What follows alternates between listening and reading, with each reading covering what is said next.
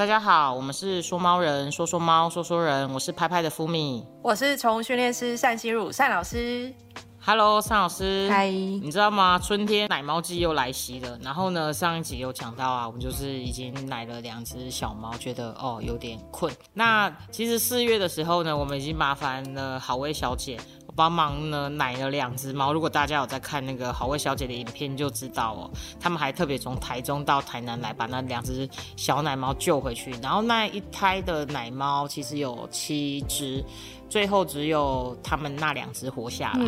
对，那其实刚好就是这几这一阵子，动保处又传了讯息给我说，哎，可不可以帮忙奶两只小猫？那这两只小猫呢，其实呃看起来，他说状况是比较好的，而且已经大概进入第三周了。那我现在想要跟大家分享一下，因为最近真的就是非常非常多奶猫哦。那我们就是想要告诉大家说，路见小猫真的不要急着拔刀相助。怎么说？对，搞不好人家猫妈妈只是去买便当而已哦。我觉得要提醒大家说，哎，有几个步骤哦，到时候看完之后才决定要不要再出手。哎，那我先问一下尚老师，尚老师你有奶过猫吗？嗯，国中算吗？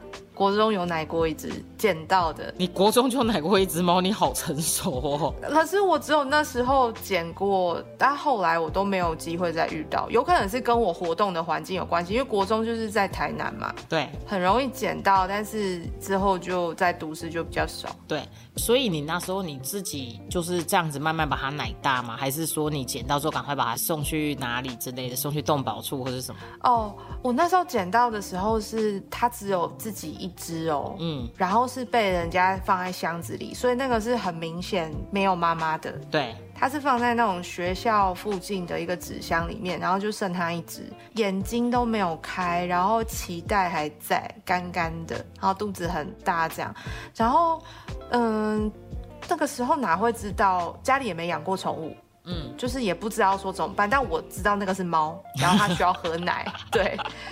然后呢，颜色很丑，就是那种虎，很很黑的虎斑，很黑的虎斑，对，很黑的虎斑。然后我就先带去附近的动物医院，然后让那个医生教我说，就可能买一些奶瓶什么的，然后教我说要怎么喂怎么喂。然后回家之后就就自己试试看，这样。我我记得那时候半夜要爬起来，因为他说四个小时一定要吃奶，不然。会饿死，这样就是大概眼睛都还没打开的小猫，假设眼睛都还没打开，你看眼睛还没打开，脐带才刚掉，那真的是非常小哎，那个可能只有两三天了。对，只有两三天，脐带都还在，好像对对对对对，脐带都还在。五天还是第七天，脐带才掉。对，我们第一次买的时候，它是眼睛还没开，但是它脐带已经掉了，所以大概已经是医生是初步判断五天。然后那那你那次买的经验，它有活下来吗？没有，两个礼拜后。没有，因为我有去，我要去上课。白天的时候就是请我妈帮忙。哦，我还记得医生跟我说，你要用卫生纸去点他的肛门附近。没错，对我那个时候觉得哇，好神奇哦，他不会自己。尿尿哎，你要去这样点点点，然后让他把尿排出来。没错没错，因为哎，你知道为什么吗？哦，不知道哎。因为他们其实在说，就是他们当然是还不会自己排泄之外，因为他那时候很小，都是妈妈帮他舔，这样子它不会留那些排泄物在一些就是地方，这样子它就不会发生危险。因为假设说它尿尿在哪里的话，那可能就就会其他的哦留下一些被发现的讯号。嗯，对，味道。所以呢，其实呢，我要告诉大家的是。呢，当你真的路见小猫的时候，你要先看三个步骤，你再决定要不要出手。第一件事情就是先观察周围的环境，到底有没有落单的小猫，然后呢，它有没有危险。你要先确定这件事情，因为有可能猫通常一胎会很多只，那像我这几次下来的话，这些奶猫有的一胎都七只、六只，所以有可能不是只有这一只。那第二件事情呢，是你千万不要用手摸小猫，就像你刚刚讲的，诶，它已经被装到纸箱里了，那完蛋了。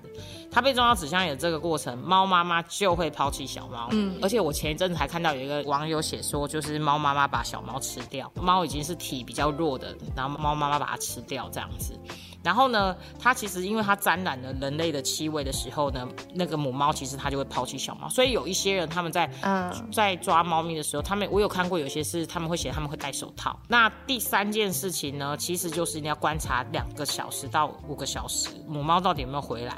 嗯。其实母猫有时候只是出去吃饭跟猎食，它会把小孩子就是就是猫宝宝藏好，结果回来的时候，通常我们这些见义勇为的猫奴们就会说不行啊，它那个怎么会这样？我们就赶快把它带回去，但它会死掉，没有人照顾它。但其实猫妈妈只是人家只是出去买便当而已。对啊，哎，我要补充一点，观察猫妈妈有没有回来啊，一定要在躲得远远的观察。有些人很老实，就一直在附近等猫妈妈回来，结果猫妈妈一直不敢回来，你知道吗？然后猫奴就觉得说，哎，猫妈妈没有回来，可是猫妈妈看到你，它觉得很可怕，它不敢回去啊。真的说的也是哎，而且像那个要注意这个，对，而且大家其实就是，如果说你是白天的时候，白天的时候看到小猫的时候，通常猫妈妈比较容易在那个时间出去觅食。然后呢，晚上的时候，如果说你是晚上看到这个小猫落袋，它就比较有可能是真的被抛弃了。那像我这一次收到的这两只呢，兽医一看他就说，这看起来就是被民众捡走的，猫妈妈还没有抛弃它。我就说为什么？他就说你看怎么看呢？因为它们其实看起来是干净的，吃的饱饱，然后又很就是有被照顾的，对对对，然后肚子还大大的，然后长得还可爱可爱的，脸还就圆圆的，这样看起来就是状况很好。然后像单老师你讲的那种，就是连脐带都就整只脏脏的那种，然后看起来很瘦，很没有营养，快死掉那种，那一种就是真的就是被妈妈抛弃的。嗯，所以大家千万不要在路上觉得就是看到猫觉得啊怎么会这样，它怎么会落单呢？你马上就把它抓走，因为其实奶猫在我们人类的照顾之下是比较不容易存活的，通常存活率大概只有五成到七成。对。对，但是如果说呃有猫猫猫照顾的话，它的抗体也会比较好，然后它也比较有机会存活下来。那一般来讲啊，尚老师，你知道说，如果说像你已经捡回来了，那你通常有什么步骤吗？因为蛮多网友就会直接送到动保处去。我没有说送到动保处不可以，但是当然蛮多网友会说，哎，动保处就说我们人手不够啊，怎样怎样怎样怎样。其实动保处讲的真的是事实，因为真的。他们的人手真的不足哦，对，所以其实不要第一个先往动保处送。对，我觉得真的是不得，我以我自己的观察里面，我真的觉得真的是不得已的话，在。往动保处送，因为第一动保处人手真的不够。第二件事情，其实动保处里面它的环境真的没有办法这么的单纯，因为它每天被送进来的狗狗、被送进来的猫咪，反而提高那个感染的风险。对，而且像以台南市来讲，光是善化收容所里面的狗狗就有一千多只。哇，对啊，但是工作人员才那一些，对他们每天要处理的事情非常非常多。可是照顾奶猫其实是一件非常细致的事情。然后像那些兽医他们很多都会把猫带回家，就是以他们能力范围里面可以的，他们就会把猫带回家。像我那一天就问那个兽医说：“那你们最近还有就是其他的猫？”他说有，他说他最近自己也是在奶，奶了三只是那种可能就先天畸形的这种，就是手手掌没有打开的。他说那种到最后就是养活了也很难受。手掌没有打开，它不就跟小叮当一模一样？他就说跟仆一样，跟小叮当一样，没有办法打，真的是机器猫。嗯，就是类似，对，所以他就说，当你发现的时候，我会建议大家，就是第一个就是你可以直接送去动物医院，先检查一下，呃，奶猫的身体状况，包括触诊啊，然后大概体重啊，然后大概判断它是多久。然后第二件事情，好，你今天要带回家养。带回家奶的话呢，当然大家都会很害怕，但万不得已，真的就是没办法要带回家养的时候，你记得要先隔离起来。嗯，这件事情非常重要。第一个就是保护小猫，因为小猫的抵抗力是非常的弱，然后它身上可能也有跳蚤啊，或是寄生虫。你是说隔离跟自己家的猫，还是隔离你自己跟猫？隔离自己跟呃家里的猫，可能就是减少家人或者是其他动物接触。这个小猫，对，就是尽量减少它们接触，尤其是刚回来的几天，因为你其实对它是非常的不熟悉，那它对你也是非常的不熟悉。啊，有些猫其实会有，我像我之前看到有些是有猫瘟啊什么，那个其实呃本来我们是要做善事，本来我们是要做好事，结果到最后其实造成了更多的就是，例如说对家里猫咪的伤害或是什么，其实这都是不好的，所以尽量就是先居家隔离。嗯，那接下来就是要保温照顾。嗯，我记得那时候我有买一个电。灯挂在那个，你知道我台南那个时候都多久前了？没有猫笼这个东西，而且我觉得放在猫笼里感觉它好不舒服哦，它那么小一个，所以我就用那个小时候家里的巧拼，嗯，然后帮它围出一个。就很像城堡，然后让它在里面，对，给它加个小电灯，哎呦喂，张老师你很认真呢，也是真的照顾的很好。很认真啊。因为爸妈不给我养宠物啊，但却掉下来让我捡到一只啊。呃那所以你妈当下也是说好可以，你就可以这样子。没有，其实没有在管的啦。就是你看到，我也不会回家问说，哎、我可不可以养啊？那个样子，就我就直接带回家。然后家人看到也不会说啊丢丢掉，因为那就真的是一个小动物。对只是你如果用问的说啊，我想要养狗可以吗？我想养养猫可以吗？就一定不行啊。其实就是像上老师，我觉得讲的非常正确，就是其实要注重保温，然后还有在无风的环境之下，就是一个比较温暖。像其实我们一刚开始会用小的硬壳的猫笼，或是说纸箱，然后我们里边可能会铺尿布垫啊，然后可能会放毛巾啊这样子。嗯，然后因为其实最主要是幼猫它没有办法调节自己的体温，所以其实非常容易失温。那像我的从动保处那边，动保处就会借我一个那个类似像保温垫，然后我就会垫在下面，然后每天让他们这样子就是睡得暖暖的这样子。然后如果你看到这群猫咪它就是粘得很紧很紧很紧的时候，表示它们其实会很冷，就表示这个温度对它们来讲可能太冷了，你可能就要调一下温度。对，那如果说它们每只都睡的就是啊睡得跟猪一样哈，躺得很开哈，感感觉。之前我们有时候还发现，哎，怎么好像太热，它们还会哈气，因为我们第一次买的时候比较多只，然后那时候是冬天，我们就很怕它们冷到，嗯，然后我们就开始就是哦什么那个保温垫都开得比较高啊，然后什么什么什么，然后有盖棉被啊，我们在公司也是这样，嗯，对，所以其实这个就是要让他的他感觉是保暖的哦。呃，其实我还蛮想问赛老师说，就是像在这种过程中啊，其实呃，我们好不容易把它奶大，通常奶大动保处是建议我们大概一个半月之后可以送养，就打完第一剂之后，嗯，我们就开始做送养的动作。那其实像在奶猫的过程里面啊，我们有没有什么方式呢，可以就是让这些呃奶猫更亲人，好让下一位主人接手的时候，它是跟猫咪更好的？嗯，这个赛老师，你知道说，哎，我们可以用什么方式来做这件事情吗？呃，如果这只猫本来就已经很紧张的话，就是尽量不要去很急着想要做青训它的一些我们觉得是青训的青训，结果反而没有。因为假设我们是从真的是它从只会喝奶还没有开眼的时候开始奶的话，基本上这只猫不太可能会对人。哈气，或者是太反感，因为它喝奶就是从你这边获得的，嗯所以基本的信任度，然后还有你碰它的时候，它被人触碰的时候，这些接触基本上都是信任的。那通常会有一些很爱哈气或是比较怕人的这些小猫，通常都是它眼睛已经打开，然后自己可能可以稍微的走跳。然后我们反而一直要想要跟他亲近，看他可爱，想要摸它，嗯或者是他可能看到看起来有一些不太舒服，然后一直我们就抓去医院，抓去医院。所以他对我们的这一些认识的这个过程，有一部分是他觉得很不舒服，或是很可怕，就是所谓的误会。我们是要帮他检查身体，或者是生病要帮他干嘛干嘛。可是猫不理解啊，因为你看它喝奶什么，他觉得我自己都可以啊。你到底为什么要把我抓去那个地方？很可怕，或者是做一些很痛的事情，所以这个就会有一点很难。但是你还是可以坏人让医生去做。会，这个这个我们真的要学。我们最近公司有一只小猫，真的是没有，这真的是只能这样。真的，它就是一直都不亲近我，我觉得有点苦恼。对，因为它做医疗那些东西，就是它不舒服的事情嘛。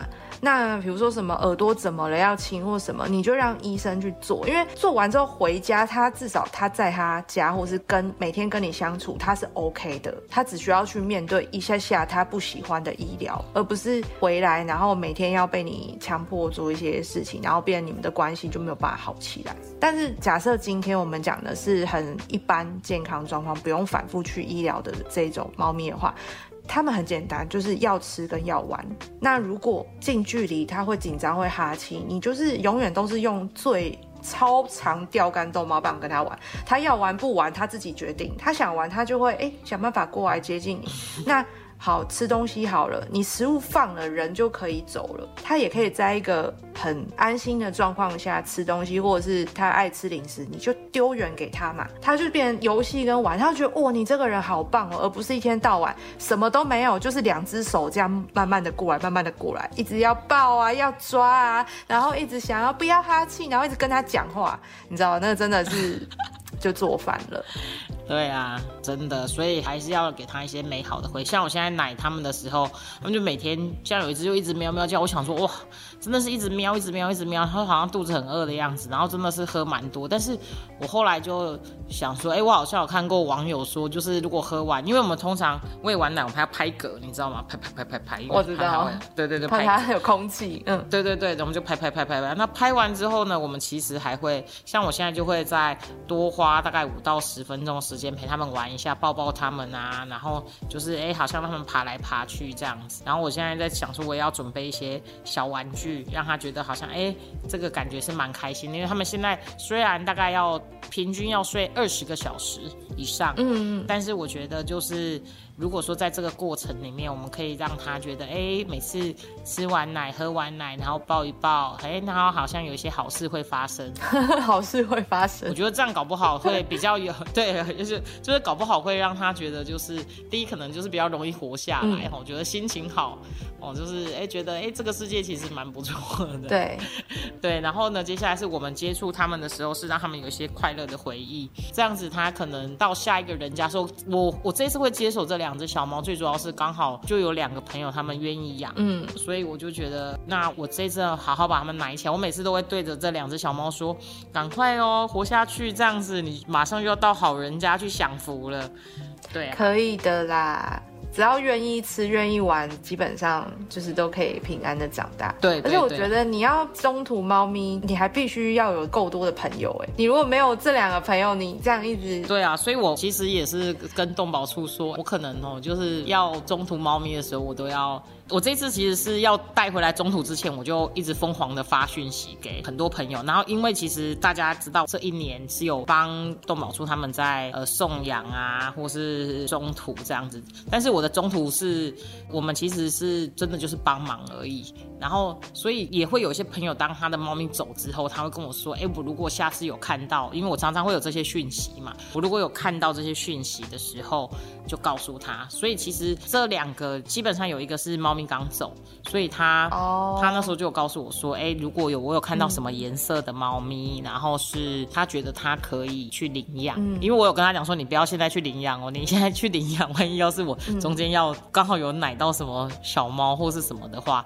这样子你就没有办法养。我就说你你就等我一下，你不要急。嗯，对，我就说，因为其实像这种奶猫，其实它当然它很小只，它未来可能好送，可是因为它有可能不一定会奶得活啦。坦白讲，而且我一旦接手的时候，我其实。内心是有压力的，我的压力是来自于我很怕我把他们送到不好的人家去，嗯，就是会希望他是可以到好人家去，对，不然一旦有感情了，其实就会觉得，哎。我好好怕他以后日子过得不好哦，就是对，所以所以大概是这样，还是要给有经验。嗯，好，那我们就开始今天的问与答哦。首先呢，我们就是看一下今天呢，Tory M O E W Life 的回复，他想要问说，为什么猫咪会喜欢各式各样的桌布？好，那这个问题呢，其实非常的有趣哦，就是猫咪它会喜欢这种桌布，主要是它的舌头其实是倒刺的造型哦。那它舔的时候，就是会像那种纱制品啊，或是窗帘，都会让猫就是觉得开心。哎，尚老师，你家的猫咪会不会舔墙壁？不会，舔墙壁其实我家有，真的假的？对，是我上网常常是不太好。对啊，不太好啊。对，但是真的就是就是要找它为什么会舔墙壁的原因，因为这不是一个猫该有的正常行为。但是如果你说猫咪去舔一些玩偶，那玩偶本来就毛毛的，它会去舔一些毛类，像舔你的头发，哦，这个就是正常的。那刚刚像这个，他就问说为什么猫咪会。会喜欢这个窗帘，其实是一样的道理。它其实就是它会纱制品或是窗帘，都会让他们有一种那个理毛清洁的感觉。那其实我自己觉得，在这个里面呢，其实呃，其实它是有点危险性的，所以我会建议大家其实可以考虑哦，就是以后其实不一定要用纱帘。或布帘，其实可以考虑卷帘。像我家现在，呃，我有个房间是专门给猫咪用的，我现在已经换成卷帘了。因为之前就是用纱帘的时候，小猫就整个抓下来，反正就整个就破了。那第二件事情呢，其实是也可以考虑，就是如果你怕你的窗帘或卷帘是一直会破掉的，你可以考虑就是猫抓布的窗帘。嗯，它其实可以就是防那个反光，也可以遮光，也可以防抓破，而且其实也比较好清洁哦。像那个，例如说像布帘的话，有时候在上面有很多毛发，然后你也不好洗，所以再用一些 PVC 的材质，你吸尘器吸一吸就可以处理掉。那第二个呢，其实是呃光滑的材质哦，其实猫咪也会比较不喜欢哦。那我觉得最重要、最重要的事情呢，是那个窗帘的那个绳子，我会建议改成就是窗帘棒。最主要是不会让猫咪有这个发生意外的几率。赛老师，你有没有听过猫咪被那个绳子勒到的事情？没有，这个几率应该不高吧？我之前我之前有听说过，就是它有被勒到过。嗯，对，那但是那个都是比较极端的状况，就是说它可能就是很高，然后它非常非常紧张。对，一定要加一个外在条件，让它紧张才会有这些意外。对，所以呢，不然正常猫咪在玩的话，我是觉得其实像这个勒到。对，所以这个的话就是。要非常小心了。那但是我觉得，在有时候居家的环境里面，如果我们是可以去做一些调整的，我觉得也是建议大家可以去把那个绳子换掉，用杆子会比较安全。好，那下一个问题呢，其实是 W O H O Z H E N，请问单老师，两只猫咪刚碰触时，新来的挂号公猫已结扎年长，呃，会玩本来家里那只挂号母猫已结扎，尾巴是为什么？好，这个问题跟结不结扎没有关系耶，它还蛮单纯的，甚至连跟公猫母猫也没有关系，它就只是去玩对方的尾巴而已。是玩尾巴，因为没有玩具，所以我要玩尾巴。对啊，呃，因为尾巴就是一个。长长的、有毛的、细细的，那这样子的形状的东西，它都会吸引猫咪去做游戏的这个动作。那它可能去玩这尾巴之后，然后那只猫可能会回头看它，或者是跑走，或者是任何的反应，就会让那只猫觉得更好玩了。所以常常就会再去玩对方的尾巴，因为它没有更好玩的东西啊。哦，所以其实玩尾巴，对啊，像我们我们家的猫就会看到有一只猫在前面走，然后一只猫就在后面拍它的尾巴，嗯，然后我就觉得很好笑。对，所以其实真的跟年纪呀、结扎什么都没有关系，也不是什么示爱求好，对，不是之类的，嗯，单纯的玩尾巴。那我额外加一题，就是例如说，如果是公猫已经结扎的，它它跨到母猫身上去，然后它就是咬它脖子。那这个的话，邵老师，你觉得是他想要宣示它的主权跟地盘吗？没有，猫宣示主权跟地盘都是用魔爪标记的嘛，然后不然就是用脸去蹭。大家要记得，这个猫宣示主权的方式其实是很微弱，不会这么强烈，还要骑到人家身上然后咬脖子。对，所以它单纯就只是结扎，只是它没有办法就是繁殖出下一代，可是。它的这个骑乘的行为还是会在，然后我们通常不太会需要直接去，就就不需要去制止它或者是解决它，你只要默默观察这个频率，如果是过高的话，那就代表就跟人一样啊，为什么他一直要做这件事情？他可能没有其他的事情。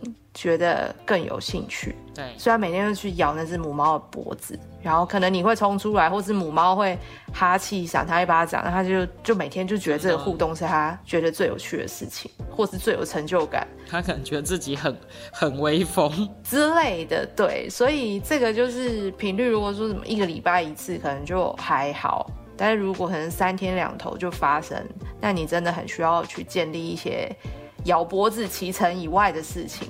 让这只猫觉得觉得有趣。嗯，好，OK，那我知道了。好，那我们今天就到这为止了。如果有任何问题，都可以欢迎给我们留言。好，下次见，拜拜，拜拜。有任何关于猫的事情想跟我们说说吗？欢迎留言给说猫人。下次见喽，拜拜。